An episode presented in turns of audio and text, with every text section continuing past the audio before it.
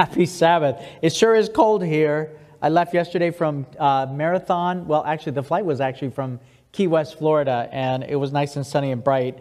And I left my sister and my brother in law, and boom, all this snow. But I, I really love the snow, and um, I lived in Florida for 23 years, and I actually moved north back to Tennessee because I, I miss the seasons and I love the snow. So I don't need a whole season of it, but even just to come and visit it is really nice. So I appreciate you having all the snow for me. Uh, Coming Out Ministries was started 12 years ago, ago by Ron, myself, and three other individuals. And I thought that I was the only person in the entire world that would ever leave Adventism, go into the gay culture, and then come back to Adventism at 40 years old. I, I, was sure of it. There was just no way that anybody else would, would do such a thing. And then I found that there were other individuals, and not just the five of us, but as we go around the world in this international ministry, we find that there are hundreds of people that have turned away from God and come back to God, or even held on to God. And while they may have struggled with same sex attraction, not knowing where it came from, they definitely knew that the power of Jesus Christ was alive and well and were walking in His grace rather than the things that come naturally. And that is a very difficult journey, I think, for all of us. You know, you may not have struggled with same sex attraction, but you struggle with something. And isn't that the most difficult part is to learn to surrender your will and the things that come natural to you and to ask for the power of Jesus Christ to manifest himself to give you victory over the things that come natural to us, the things that become habits, the things that become addictions, and to walk in his peace and his grace and one of the things that I think is so vital in this world where we have these social concepts now that it's okay to identify by, by your sinful temptations or the hereditary things that come your way, but is the power of God still available today? Is God's word still worthy? And, and not just that, is it, is it just enough that the power of God can keep you from those things? But wouldn't it be ideal if we started to tell people that that God's way not only is the right way, but it's better than what the world is handing out. I couldn't walk this walk for the last 21 years if God didn't give me something beyond what I experienced in the gay culture. Sin does feel good, it's a lot of fun for a season. And so, as I've been walking this walk with Jesus Christ, and, and I'll tell you more about that, I found that His way is not just the truth, but it satisfies in ways that the gay culture never satisfied. And I think that we have to give people more than just giving them the truth of God. We also have to show them and, and, and uh, demonstrate to them that God's way is much better than our ways. So before I begin, I'd like to ask that you would join me in another word of prayer. Father in heaven, I thank you for your Holy Spirit that you give so generously to those who ask. And I'm asking, Lord, that as I share your story about me, Lord, that people would be touched and that they would see your power and your grace. In Jesus' name, I pray. Amen. All right, so our vision statement is to ignite an unquenchable fire that restores all men and women back to the image of our Creator God. Isn't that it? Isn't that what happened in the Garden of Eden back with Adam and Eve, how many thousands of years ago? Is that ever since we left that, that light that covered our bodies through sin, through the decision of what Adam and Eve did, we've always been trying to get back to that image. It's not about redefining what sin is, it's not about redefining what uh, humanity is and identity is. You know, that's a cheap uh, imitation, and that's also a deception. Remember, God is trying to restore us to what we were originally, and there will be a group of people. And as I understand this process more, people have called coming out ministries um, present truth. Why is it present truth? Because it's really nothing more than victory over sin. It's not a gay thing, it's not a straight thing. It's about coming to the Lord as we are broken and having Him to show us how to walk out of that, but to do it in a way that restores and redeems the things that have been lost to restore us back to the image of who we were intended to be. Now, I'd like to share with you the trailer to our documentary that we made seven years ago six years ago? Been a while. Anyway, I'd like to share with you the trailer. And if you go to uh, journeyinterrupted.com, you can download a copy of this for free. It's only 50 some minutes, it's less than an hour. I think that's about three YouTube videos. And it tells the story of five individuals and how God interrupted our journeys and the choices that we made to follow Him or to follow our heart. I'd like to share with you that trailer now. Do we have volume?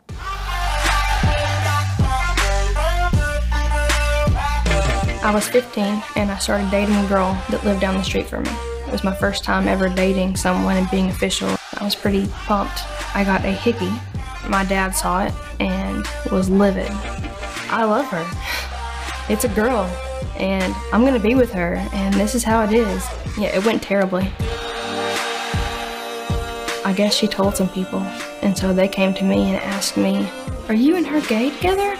I can either cower away or I can own it, so I'm gonna own it. I said, Yeah, what about it? Love is not necessarily between a man and a woman. The problem was backwoods thinking. If you were truly a Christian, you were on my side. And if not, you were legalistic and you needed to reread what God was really about. Judge not. God being love meant God was nice and God was chill with what you were cool with by 18 and 19 and 20, I was super wild and in serial relationships with women. When I got to nursing school, I met the girl that I ended up being engaged to. I kind of slowed down a little bit for her because she had two kids. And then at 22, I got invited to a Bible study. I expected them to bring up my lifestyle really early and then would use that as justification for not coming back. So I agreed to go different women in the circle were talking about different experiences they had. I have nothing like that, and it bugged me. I could not stop thinking, what if all of it's true?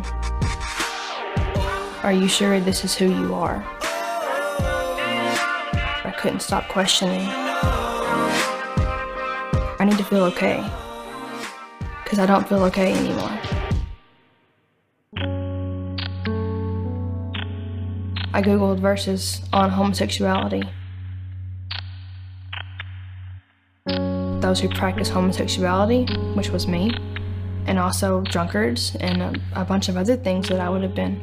I realized that I was in the will not enter the kingdom of God lineup, and it scared me really, really bad. And then I read verse 11, and it says, And such were some of you. But you were washed, you were sanctified, you were justified. I realized that there were people in the same place and they were saved and they were changed. And that, that God could do that for me too, and that I needed that. I could hold on to my sin and reject God, or I could turn to Him. All the debt that I'd racked up living like I lived didn't have to be mine if I could trust him. So that was it. I knew what I wasn't going to do because it was right there. It was black and white. I'd twisted those scriptures before. I'd argued them down. I'd said, judge not to them like that mattered. And then that day, it was like my eyes were really opened.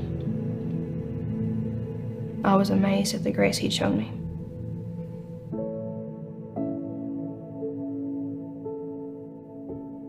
People say to me all the time, I was born this way. I say, okay, yeah, me too. You're not born with right affections. That's why Jesus had to come.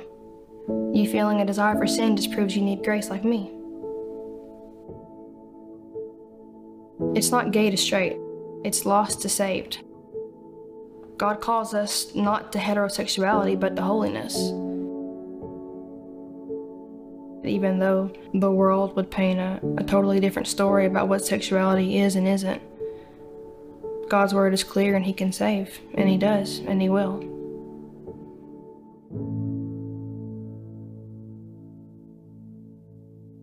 At journeyinterrupted.com, you can download a copy of our film. And it's free. It's been translated into 12 different languages and it's been taken around the world. And we use it as a tool to basically begin the discussion and the dialogue about the LGBT issue and God's Word. All right?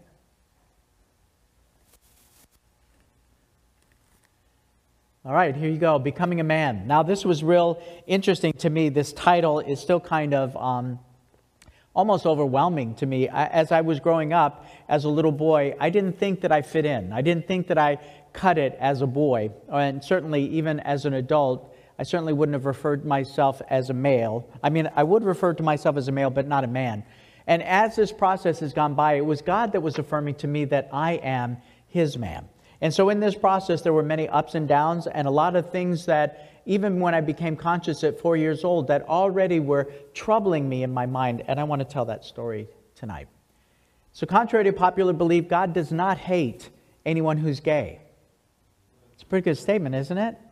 And, and, I think that we as Christians, we've given this misinformation. We've represented God as being harsh and stern when it comes to sexual sin, or maybe the one that you find most offensive. And so, for many years, many decades in the church, that there's been this attitude that God hates gays and that gays are going to burn in a hotter hell than everybody else.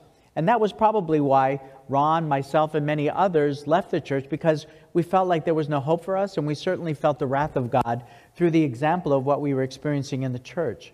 What I want to do this weekend, what we want to do this weekend, is to basically show you God's overwhelming love that He has for each one of us, but that nobody is lost and that everybody has access to His throne of grace and what those examples look like. Because if you thought that people were born that way and they can't change, then, as Ron will say, Exhibit A and Exhibit B, we stand here to testify that people do change. And what is that change? From gay to straight? Not just that. But also, what it includes is it talks about giving us victory over those temptations that would take us down. And so, while I'm not married, I'm not in a relationship, I'm not dating, what I find profound is that God can satisfy more than all of the sexual situations that I involved myself in in the time that I was living in that culture. Being sexually addicted, there was no way that I could stop my addictive behaviors. And I find it amazing that God not only satisfies as He gives the victory over those things. So I do believe that God does not hate anyone who's gay. And so at 40 years old, when I got baptized, as I was coming back into the Adventist church that I left, I had two questions for Jesus Christ, and this was it. Number one, I want to know why, at four years old, that I was a girl trapped in a boy's body. The second question that I had for Jesus was, I want to know why I was gay at 13. All of a sudden, at 13, when puberty started to hit, my attraction started to be centered around the same sex. I didn't want it. I fought it. I tried to dismiss those thoughts and feelings, but eventually they were just too strong and I gave in to them. So, how is it this, uh, this happened, God? I didn't choose this stuff. And because there weren't any resources in our denomination, Jesus was obligated personally to try to answer those questions for me. And it took time. And that's what I want to talk about tonight. My story actually begins with my father. My dad was an attractive Italian musician. He was a jazz musician in the Navy. He would go around the world. Uh, he'd be gone sometimes three to six months at a time, entertaining not only the Navy brass, but also the, the public wherever he was at, whether he was in South America or Europe. And so my dad was gone a lot. And what happened is, I didn't even realize this until I heard a presentation talking about what happens in the development of children. Did you know that a boy and girl, they don't even know that they're males or females until about the ages of one and three, between the ages of one and three. So for a little boy, all of a sudden he's being nurtured by his mother and protected. And all of a sudden, between the ages of one and three, the little boy starts to realize, oh, wait a minute, I'm not like mom, I'm like dad. You know, dad takes a kid and he throws him up in the air and he catches him, and mom stands back and screams. The little boy is frightened, but the dad laughs as he catches the kid. And little boys start to be introduced to the fact that, yeah, dads are dangerous and exciting and also protective. And as this transition is made, and this is necessary for healthy masculine development, the little boy starts to wear baseball caps like his dad. He starts to wear cowboy boots. He wants to be um, a policeman or a fireman like his dad. And all of this is healthy gender stamping healthy gender development. Because then little boys, they don't like to play with girls because girls are gross. Little boys, they only want to play with other little boys. And all of this healthy male gender stamping, it helps to um, solidify their masculinity so that the immutable law that kicks in at puberty is this the sex that is a mystery at puberty becomes the attraction. And so the same thing has to happen for girls too. Remember, little girls don't like to play with boys because they have cooties. And so these little girls, they only play with other little girls, and all of them are, are getting their femininity uh, stamped in. And then all of a sudden, the immutable law kicks in at puberty. And again, the sex that is a mystery becomes the attraction. So if I was affirmed by the boys in the neighborhood and by my father, then the sex that would have been the mystery for me at puberty would have become the attraction. But this is what happened in my life. My dad wasn't home a whole lot, and then when my father would come home, he was loud and angry and he was abusive. And so, in this little subconscious mind, before I was even conscious at the age of four years old, I defensively detached from my father. He wasn't there for me when I needed him. He would be gone several months at a time. But then when he was home and he was abusive, I thought to myself, if that's my role model, no thank you. I rejected it. And the only person that was left for me was my mom. So I wanted to be like her. She was comforting, she was warm, she was gentle, she was consistent. And so as this little boy was growing up, excuse me, I wanted to look like her, dress like her, walk like her, talk like her. And so some of those mannerisms have been imprinted on me, and some of those are here to stay. But as I was growing up and as I was um, being surrounded by femininity, I had three sisters, no brothers. I didn't have any uncles that lived in the area, and so this was my role model. This is all I knew. So because I rejected masculinity, the only thing for me was femininity. So then, as I was developing and growing up, there were many things that were happening. I thought that I was a girl trapped in a boy's body at four years old. That was my reality. I knew something was wrong. I knew I wasn't like my dad, and I wasn't like the boys in the neighborhood, but I also knew that I wasn't like my sisters either.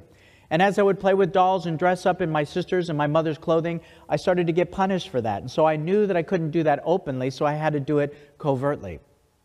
And as I was growing up, still struggling, can you imagine what a four year old goes through when they don't know who they are? I remember having this fantasy that if I was an identical twin, that would be the perfect solution because then I could look at my identical twin to find out who I was. Because as a boy, I wasn't cutting it. I knew I wasn't like the other boys in the neighborhood, but again, I wasn't like my sisters either. So this confusion followed me until I was 20 years old. I knew that God existed, I knew that God was real, but I thought that God was like my dad that he was arbitrary, judgmental, and that he was just basically waiting to pull the rug out from under me, and that he was emotionally unavailable to me. But I served God just like I obeyed my father, not because I loved him, but because I feared him. So as I was growing up and developing, you can see here in this picture, I was surrounded by girls. Three of them are my aunts, and then three of them are my sisters, and I am smack dab, age wise, right in the center. That's me right in the center there with the white pajamas. And so um, as I was growing up, I was fine with that. I preferred to be in the company of girls. And, and I, I, wanted to be just like them. And so the little boys in, in, the neighborhood, they would call me sissy, queer, faggot, little girl. And so you know what? Those words had the power of life and death for me. Remember, the one thing that I needed, the one thing that I wanted, the one thing that I desired was love from my father. And because that was interrupted, because I defensively detached from that, and then as I was patterning and imitating my mother and my sisters, I wasn't born gay and I wasn't born transgender. But because of the defensive detachment, I was set up on this course thinking that I had to change my gender to fit into society as well as to fit into what was in my mind. So, the one thing that those boys did is they continued to push masculinity further away, so that in my development, I hung out with the girls. So then, when puberty came and the immutable law kicked in, and the sex that is a mystery of puberty becomes the attraction, boom! The sex that was a mystery for me was not girls, it was actually my own. And that became sexualized. Now, folks, I said that in about 10 minutes, but it took me seven years for God to answer that question for me. But there was something else that was going on during this time too, and, and the Bible is very clear and agrees with science. In science, we have this thing called epigenetics and cellular memory. What it talks about is the fact that when the sperm and the egg they meet together, they bring with it the history of three generations or four generations before it. Wow, isn't that amazing? The Bible confirms this. In Exodus, thank you. In Exodus 20, verse 5, it talks about the sins of the generation to the third and fourth generation. So let me explain in a very elementary way. That's me on the left, and that's my parents on the right. So when my parents conceived me, they brought with them three to four generations of history, of things that had happened in their background, of which I knew nothing about. But let me just use my mother as an example. My mother was molested by her father when she was a young girl. My grandmother was molested by her stepfather. And my great grandmother was a prostitute during the Depression. And so, just on my mother's side alone, you can see the history of sexual sin. And while there was nobody that was homosexual, there was sexual abuse that was in our family's generations. In my father's side, my dad in the top right, my father was addicted to pornography. He was also a sexual addict. He was married four times, uh, even as a head elder of the church. Uh, my grandfather was also a musician, very lucky with the ladies as well. My grandmother in the red sweater, she was raised by her mother. And you might wonder where her father was. Well, he died in jail because he shot and killed a man that he thought was sleeping with his wife. So be careful. I come from a very disturbed background, as you can see.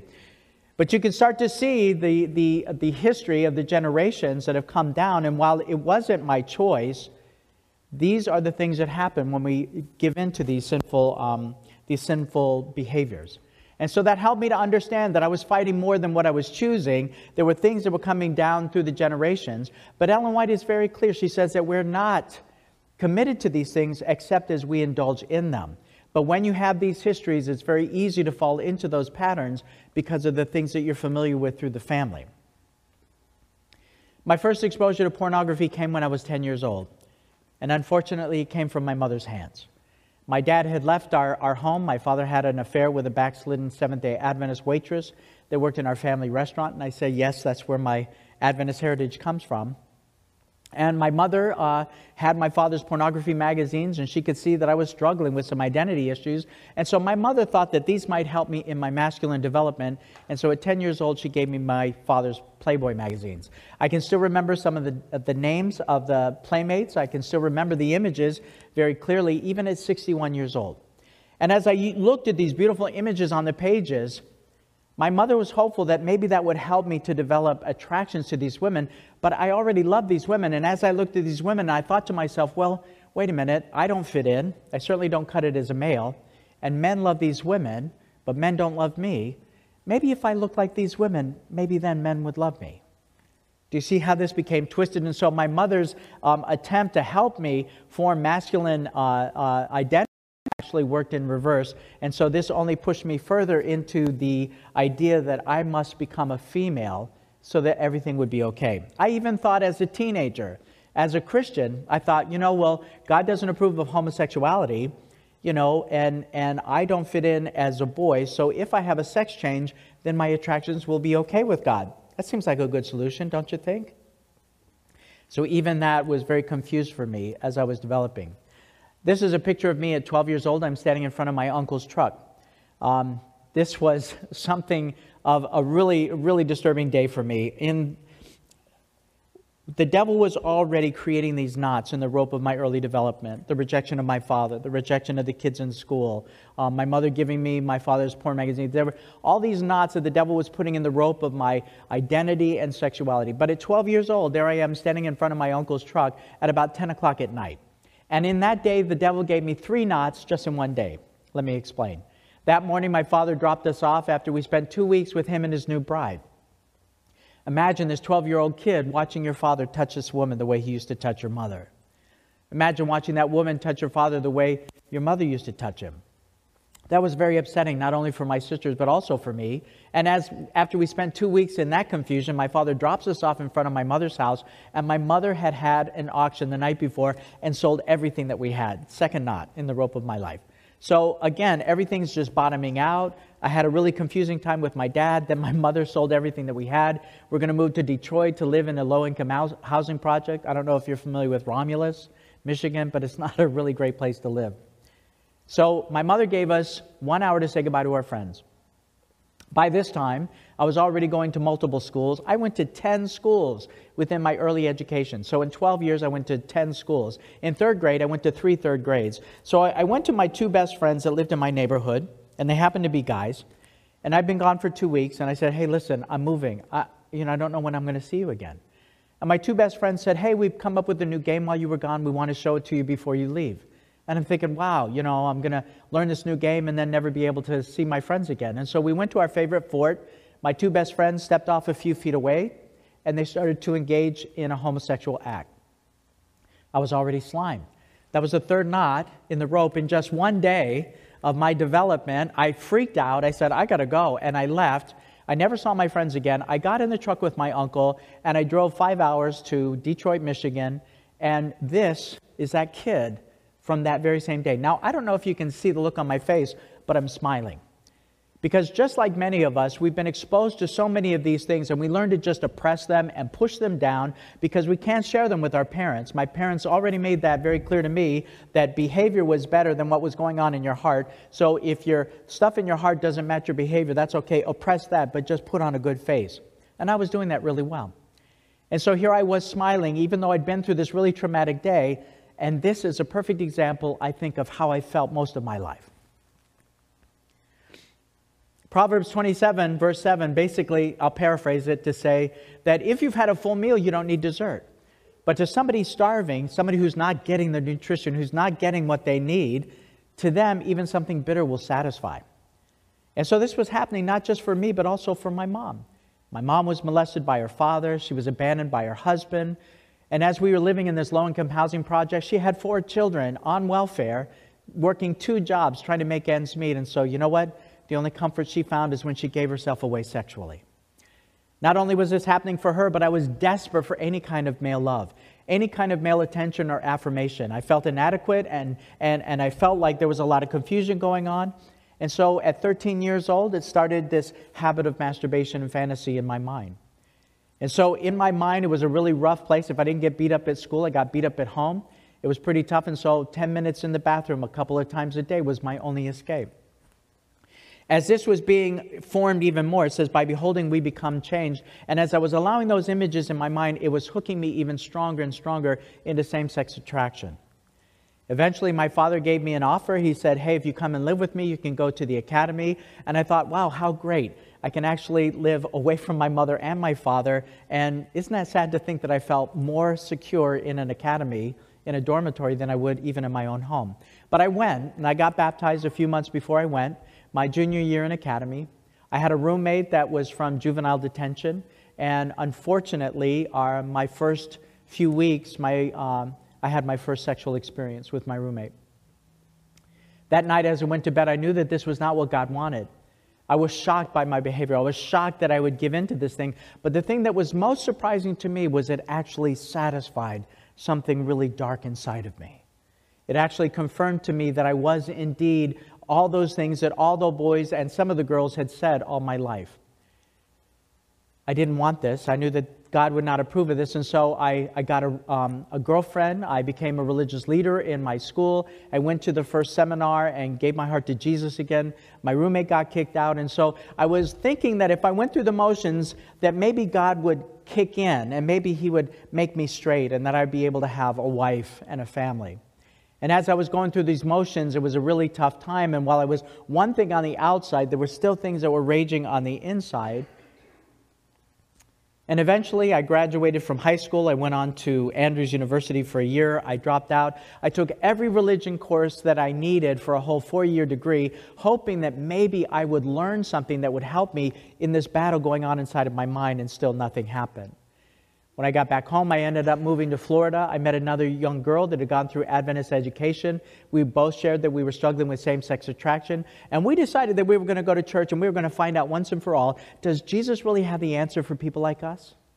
And what I did is I watched and I looked and I went to that church week after week and I thought, who am I going to share my secret with? And finally, I saw someone and I watched him for a couple of weeks and I go, that's the guy I'm going to share my secret with. And after prayer meeting one night, I went up to him and I said, Hey, can I talk to you? And he said, Sure, Mike, what's up? And I said, Well, it has to do with women. And before I could say another word, he said something so derogatory about women, this, this elder of the church, this man uh, that was supposed to be religious. And I knew that I couldn't trust him with my secret. I listened to him intently. I had that same smile on my face. And when he was done, I thanked him for his time. I walked out of church and I said to God, If that's the best you've got, I'm done. I'm out of here.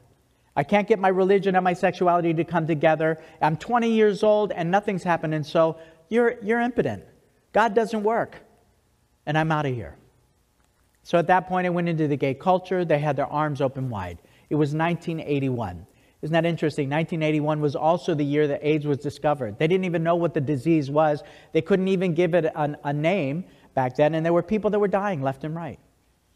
As I went into the gay culture, I thought that if I had a relationship with one man, maybe God would understand I'm just doing the best I can. And as I was going through the motions, I didn't realize the promiscuity and how rampant it is in the gay culture. And I think that the gay culture takes advantage of the naivete of the Christian culture because it is not the same as straight sex. And so, as I was involved in this community now that was embracing me as their family, I found that I was a kid in a candy store. And I was acting out as often as three times in a day with different men and as often as four times a week. You do the math times 20 years. I was never faithful in the five significant relationships that I had in 20 years. I had unprotected sex with men who would be dead three months later. And yet, every illicit encounter was like Russian roulette to my head, and it wasn't enough to stop my, my behavior. I was absolutely out of control. Because when we step foot into the devil's area, we have no idea the things that he has waiting for us. The addictions and the drives that I, that I didn't even think were possible were now being my reality. And so as I was in this new culture now, this I knew that religion didn't matter or didn't didn't work, and I thought to myself, well, I knew that God existed. I didn't deny his existence, and I just thought that he really didn't care about me. And I thought, well, if I'm going to burn in hell, I may as well have a good time on my way there. I remember that I would march in the gay pride parades in Washington, in uh, Orlando, Florida, in New York City. And as I would march in these parades, I would see the Christians with their signs that said, God hates fags, thank God for AIDS. And you know what? That didn't make me come to my senses and say, oh, what am I doing? And I should go back to those Christians. Instead, what it did is it pushed me back into my community that I now called my family, and it made me ashamed that I'd ever called myself a Christian before. I was living the gay life. I was a hairdresser and an aerobics instructor, and trust me, you can't get any more gay than that. I was living in a gay neighborhood. I drove a gay car. I had a gay dog. It was a little chihuahua, about six pounds. I was completely surrounded in my, in my, uh, my new um, culture. I was accepted by them. I was making a lot of money as a hairdresser. I was doing television people. Some of my best friends worked for NBC and CBS. This was the life that I had. I had a boyfriend that was a multimillionaire, ran four radio stations, big blue eyes, and big muscles. This was my life. It was like the devil was giving me absolutely everything in the world, but I was still struggling with my sexual addiction, and I knew that this was going to this was to move me and take me out of control. But I was putting on a good face. And even though I was at the, the highest that I've ever been, making a quarter of a million dollars every year, there still was something missing. And there would be times when I would think about, you know, what about the end of my life? Like, what about when, when the Lord comes to take us home? And if I lived to see that day, I knew that my time had run out. I knew that there wasn't any any more options for me, and I felt that, that my time was over. And I don't know why those thoughts came into my mind, but I would wash them away and say, you know what? Why would I pray to a God that hates me? I remember that my mind had become the fulfillment of Genesis 6, verse 5. Every thought inside my mind was only evil all the time. That is truly who I was. And this is where my story starts to change. And this is where I think the, that the power really begins is even though I wasn't praying, I had three sisters that were praying for me. In Matthew chapter 18 and verse 20, it says, For where two or more are gathered in my name, there I am in their midst. And I praise God that my sisters didn't buy into these social constructs that, that God loves you and that He made you that way, because if they'd have believed that, they would have stopped praying for me, and I wasn't praying for myself. And because of those prayers, I didn't get AIDS. And because of their prayers, I do stand in front of you today. And because of their prayers, God was able to work out situations and an opportunity for me to enter into another relationship with Him at 40 years old. I can only praise Him for giving me the sisters that He did. Well, it wasn't as easy as me getting dunked, but I remember my sister, she was moved by the Holy Spirit. My sister worked with me in my salon. She worked with my partner and I. We had opened up a salon. I had other gay hairdressers in my salon, and she treated all of us with respect and love and compassion. I thought that my sister just accepted my gay life. She would invite my lovers over for holiday meals. She never stopped me from interacting with her son, my nephew. And so I thought that she was totally on board with my gay life. And so one day the Lord impressed my sister. He said, Invite your brother to the evangelistic series. And my sister said, He'll never go, but I'll ask. And she came up to me and she said, There's an evangelistic series going on in a tent, dirt floor with folding chairs. You want to go? And I looked at my sister, and of course I didn't want to go. But the Lord was working in an amazing way, and I agreed, and I said, okay, I'll go. So I went to this tent meeting for the first night, and before they even did the lesson, the pastor said, listen, we're going to answer some of these Q&A questions. And the first question is this, will homosexuals be in heaven? My sister said, that's it. He's gone. She thought that I would get up and leave, but I didn't. The Holy Spirit was holding me together, and I knew that that guy had no idea what it was like to be me. I knew that that guy hadn't gone through what I had gone through. And I sat there. And I remember that I had the desire to come back again and again. Eventually, I went to another evangelistic series that was more convenient for me, and there was this black Spanish preacher, and his preaching went straight, cut straight through all of the dirt and the darkness in my heart, and it really took some meaning for me. And I remember I went on a 10 day vacation with my boyfriend during that time, and already there were things that were changing for me. I, my cholesterol was 385, and I was running marathons, teaching aerobics classes, spin classes. On the outside, it was the healthiest I've ever been, but on the inside, I was heading for a heart attack. My dad had five bypasses at 52. He died at 68 of heart failure. I knew that that was my history. And so I was on that pill that I was going to have to take for the rest of my life until this lady gave a health lecture and she said, if you go to a plant based diet, that you can actually lower your cholesterol naturally. And that was it for me. I went out that night and had a bacon double cheeseburger and a big milkshake, and that was my last supper. And during those 10 days on my vacation, I was struggling. I was detoxing from the caffeine and the alcohol and the drugs and the meat and the cheese and the dairy and all that kind of stuff. But it was 10 days that Daniel asked to be on a vegan diet, on a plant based diet. And after 10 days, they saw the difference in Daniel and his friends. And isn't it interesting that my vacation was 10 days, and on the last day I came back, my sister invited me to the very last day of the seminar, and that was where I heard the Holy Spirit. And the Holy Spirit told me as I was sitting there, Mike, this is it. And the preacher said, For some of you, you'll never have another opportunity to accept the Holy Spirit into your heart. He said, For some of you, you'll walk away, and this is it. And I knew that was me.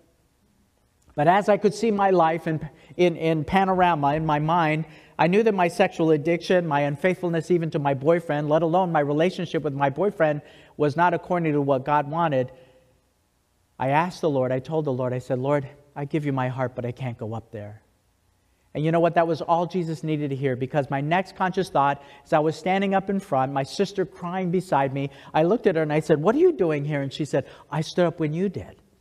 I believe that the moment that I gave Jesus my heart, he said, I'll get you up front. And I bet an angel came on either side of me and marched me to the front because honestly, I don't remember consciously standing up and walking to the front. But that night, my, ass, my sister asked me, she said, So what are you going to do about your boyfriend? I said, Nothing. I'm gay. I prayed that God would change me. He never did, and so this is who I am. And, brothers and sisters, that may not sound like enough to you, but all I had that night was just one single strand of faith. And that's all I was holding on to. And the only truth that I knew that night was that Jesus did love me for who I was. But Jesus never leaves us where we are, does he? And so the next day, I was baptized with a boyfriend and a sexual addiction. Nobody should have baptized me. But God says, My ways are not your ways, and my thoughts are not your thoughts. I praise God. I praise God that nobody got in my face. I praise God that nobody stuck their finger in my face and told me I was an abomination and that I shouldn't be there. God was holding me together and protecting me from some of our wise members in our church. And as I was walking through this walk, it was very messy. And there were times I would come to church and I would just feel too holy. And I would go out and I would act out sexually, even on the Sabbath day. And I would come back to God in the afternoon and I'd say, Well, Lord, you saw what I did. You know, what, you know who I am. You still want me? And I think my defiance was basically testing God because just like the men in my life, beginning with my father that I rejected, and then the boys in school that rejected me, the illicit lovers for 20 years that, that had used me and I used them, I thought for sure that I could even wear out the very patience of God.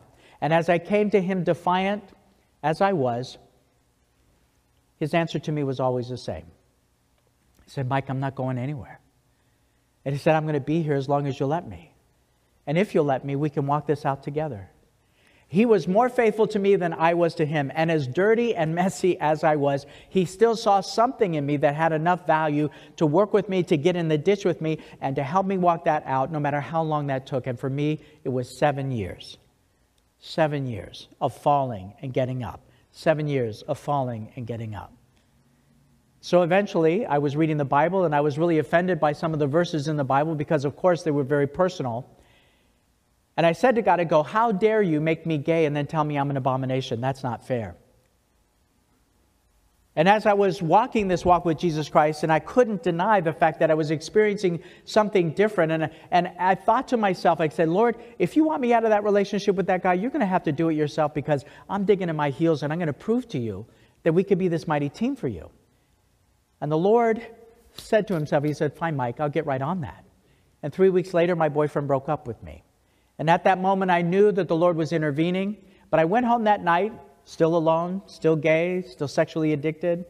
And I thought to myself, will I never know what it's like to love again?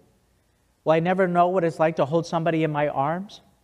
And I started to cry out bitter tears because it wasn't like flipping a switch on the wall and all of a sudden I'm straight and ready to date, mate, and procreate.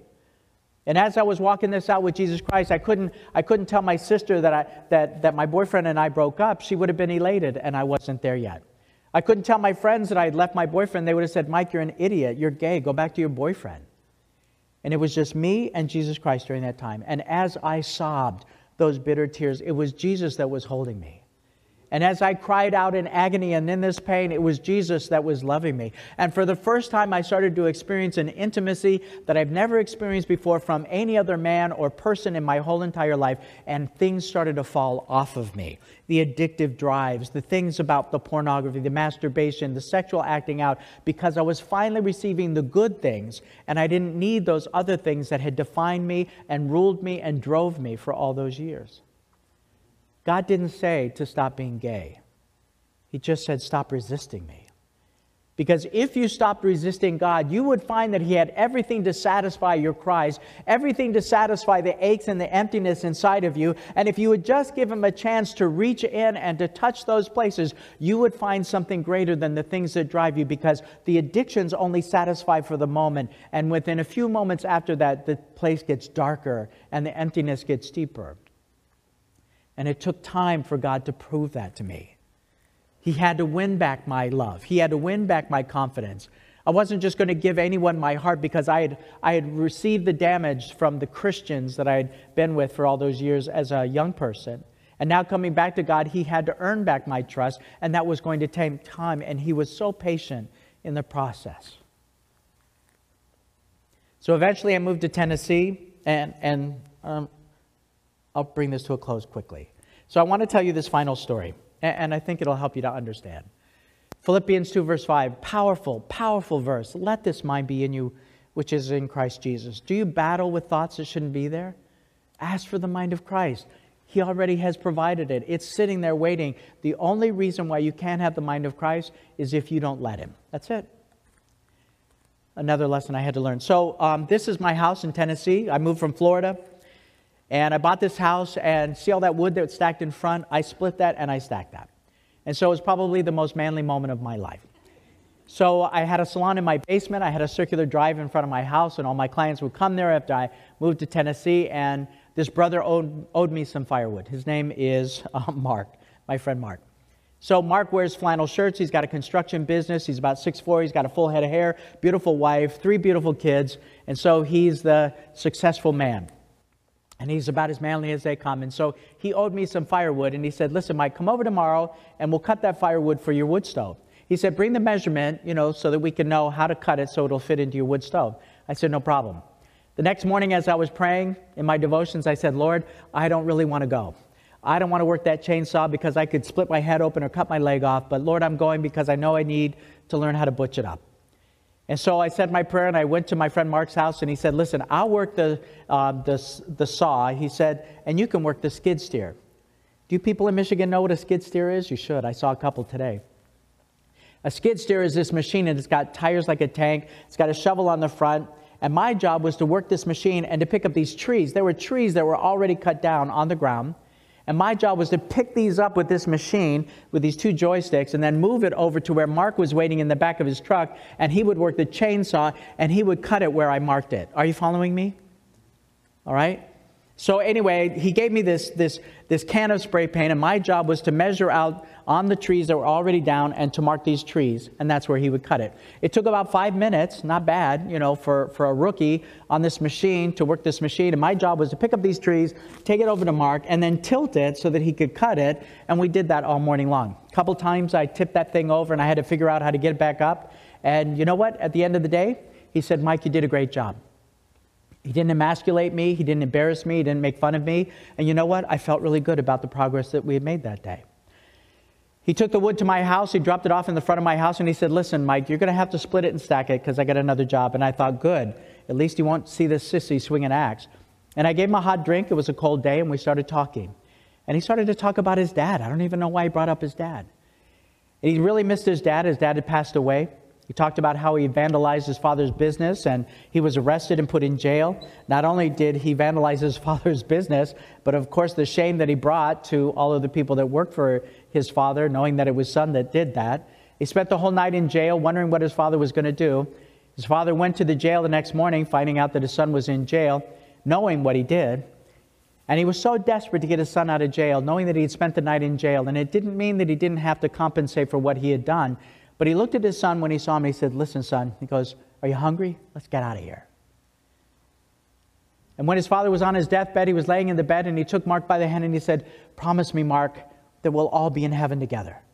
Promise me that, that all of our family will be together, your wife, our kids. Promise me that we'll be in heaven together. And as my friend is telling me this beautiful story, this tear starts to run down this guy's face, this macho guy. And I looked at him and I said, You know, that's a really great story, but I don't really relate to it. And I started to tell him about my dad.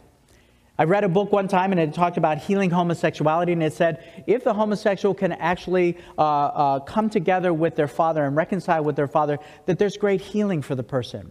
And I thought to myself, that's a no brainer. My dad's a head elder of his church, I'm an elder in my church. This should be a no brainer.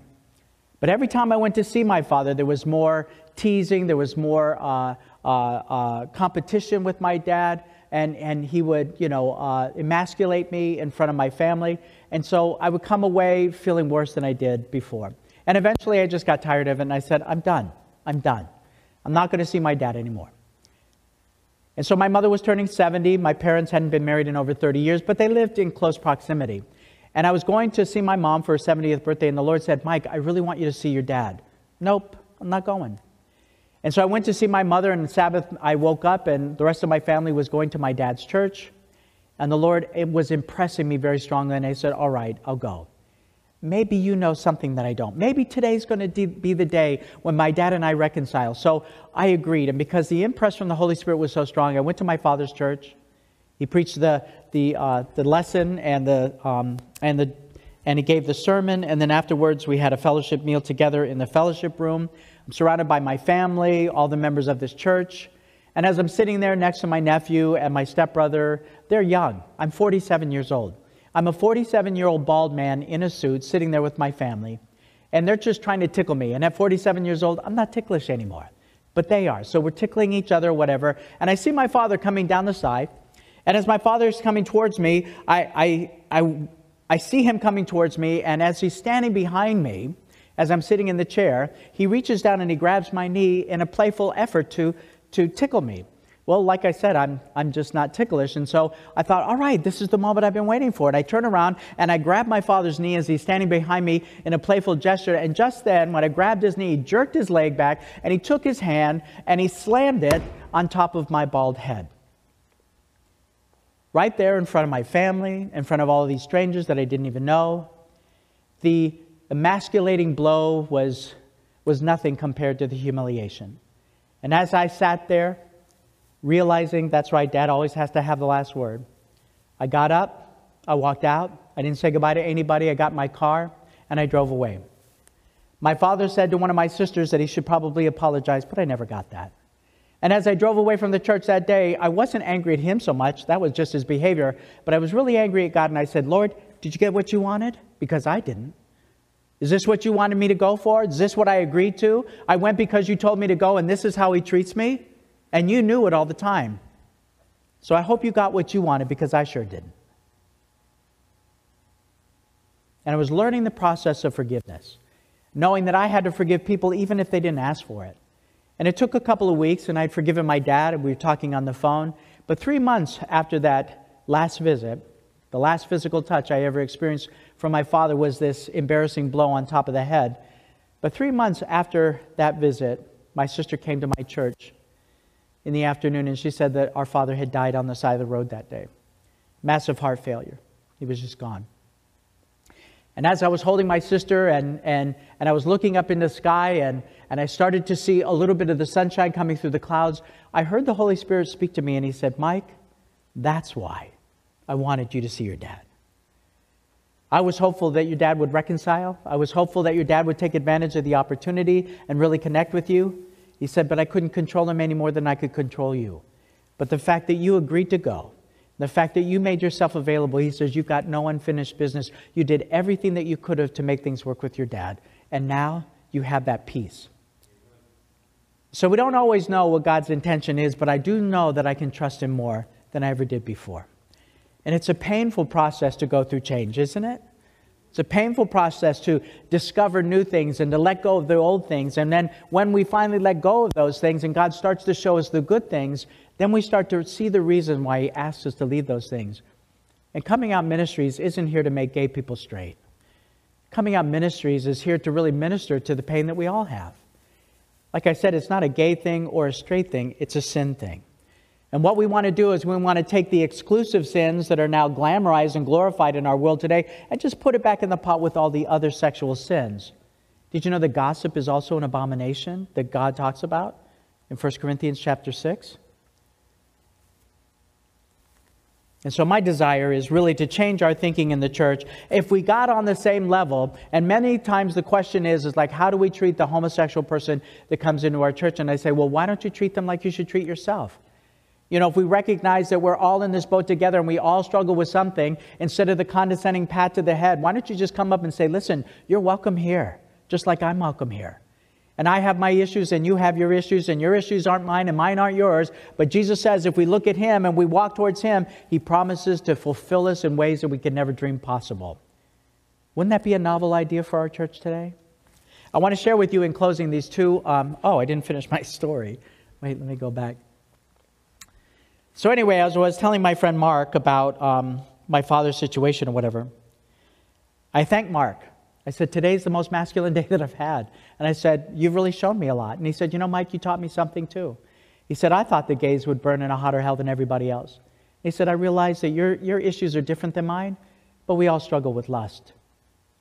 And you know what? I had a friend that left that day. So my friend left, and I started splitting that wood, and you know it's pretty frustrating. I don't know if you've ever split wood, and that was the first time. And sometimes I would just try to hit this this one uh, piece of wood, and it wouldn't split, and I'd just throw the axe out and say, "I'm going to have lunch." And the Holy Spirit would say, "Why don't you turn it just a little bit and hit it again?" And I would, and it would split. And so there was this little 47 year old bald man jumping up and down in his front yard, saying, "Today I'm a man." As I was stacking this wood in front of my house for everyone to see, and then all of a sudden I looked out and I realized that my wood is covered in hot pink. The spray paint that I was using to mark the wood was this hot fluorescent pink. And of course, all this wood that I'm stacking in front of my house, covered in pink, you know, was uh, uh, an example of my most masculine moment, and I started to laugh. And as I started to laugh, Jesus spoke to me kindly, and he said, Mike, you're that wood. I said, What do you mean? And he said, Even before the earth was formed, I knew who you were. And he said, And I'm the one that knit your delicate inward parts together in your mother's womb. And he said, You are that wood. I created you in the natural state, which is the wood. And you were always to be a male. You were always to be my man. That's how I made you. He said, But the pink is the artificial. That's the overspray. I didn't put that on you. He said, That's what the world has done to you through, through uh, heredity and cultivated tendencies. He said, But I've made you to be a man. And how beautiful that God, after seven years, answered those two questions that I had for him when I came into the church by answering those through this object lesson. And it's helped me to understand his grace and his timing more and more as I walk with him each day. I want to share with you these two quotes and then we'll close. This is a, a quote from Camille Paglia. You may want to take a picture of the screen if you find it interesting. But Camille Paglia is a um, a gay activist, a lesbian gay activist, and she's also a scientist. And she says that change is possible. Listen to this. She says, Is the gay identity so fragile that it cannot bear the thought that some people may not wish to be gay? Sexuality is highly fluid, and reversals are theoretically possible. However, habit is refractory once the sensory pathways have been blazed and deepened by repetition. This is a phenomenon that's obvious in the struggle with obesity, smoking, alcohol, and drug addiction. But she says helping gays how to learn how to function heterosexually if they wish is a perfectly worthy aim. If they wish. She goes on and she says something even stronger. Did you get that picture? Whoever wanted that picture? She goes on and she says something stronger. She says homosexuality is not normal. On the contrary, it's a challenge to the norm. Nature exists whether academics like it or not, and in nature, procreation is the single relentless rule. That is the norm. Our sexual bodies were designed for reproduction. No one is born gay. The idea is ridiculous. Homosexuality is an adaptation, not an inborn trait. And so, if a lesbian activist who doesn't even acknowledge Jesus as her Lord and Savior, if she can say that change is possible, then who do you think is behind it when the Christians come forward and say that gays can't change and that they have to stay that way? Because when we add the power of Jesus Christ to give us overcoming victory, not only from our addictive drives and the things that we think that we were born with, does Jesus really have the power to return us and to restore us back to who we were originally? And if we say that change is impossible in light of science that says it is, then that's a message from the devil, not from God. And that it's not compassionate to tell someone that they cannot change. Instead, what you're doing is in your compassion, you're cutting them off from the source of power to transform and to redeem their life. Don't cut me off from the power of God to redeem me. There's an Adventist education um, resource that's been released called Guiding Families. Ron, you wouldn't happen to have one of your books on you, would you? The new one? So uh, we have some resources available for you tomorrow after the Sabbath. But Guiding Families of LGBT uh, Families is an Adventist edition. It was produced by a man that wasn't a Seventh day Adventist, and then a bunch of Adventist um, a committee went over this resource and they plugged in some spirit of prophecy and a couple of Bible quotes, and they made it look like Adventist, but it's not an Adventist resource. And what they did is they promoted it not only through the education department three years ago, they gave it to all of the educators, but now they've also sent them out to all of the pastors within the North American division. Not only the North American division, but now in Europe, Australia, New Zealand. It's being translated into different languages in German. All of this is being distributed, and while much of it is a very good resource, it talks about much needed conversations that we need to have with our LGBT children. But unfortunately, no matter how much you go through this booklet, and as many as the kind words that are in there, and they need to be in there, unfortunately, what it left out was the most powerful thing, and that's the power of Jesus Christ to redeem and to restore. And how unfortunately that we blew it the opportunity to connect people back to their Savior, to restore them, and to give them a peace. Instead, we've accepted them in their sinful lives and we've cut them off from the source of power. We have resources that we believe are kind and compassionate, that connect people back to their Savior. And if you have the opportunity, if you have the right to the Savior's power and authority and to His blood, shouldn't everybody have that right too? In Romans chapter 13 and verse 10, it says, Love does no harm to its neighbor. Therefore, love is a fulfillment of the law. The law is love. And so, if we want to connect people to love, then we also have to show them that the law is love and that it's not there to restrict you, to harm you, or to punish you, but to restore you, to elevate you, and to bring you back to the image of who God made us. And we as a church, we have a reputation that we've earned. And that reputation is not very kind or loving at all. They did an interview with people in the streets of Chicago that were atheists, and they said, What comes to your mind when I say the name Jesus? And these people would say, Oh, Jesus is loving and fair and kind and compassionate. They knew who Jesus was. And then they would ask the very same people, the very same atheists, they would say, So what comes to your mind when I say Christian? And they would say, Haters, judgers, unfair, unkind, unloving. So, brothers and sisters, we as a church, we have a long way to go to show divine compassion, not just to the LGBT community, but to many people that we've rejected over the years. And Ron and I have stories that would shock you of some of the treatment that people have received in our churches. And so I'm going to hand it over to Ron. Ron, if you want to come on up and, and get started, I'll just close in prayer and segue to, to Ron Woolsey. Let's pray.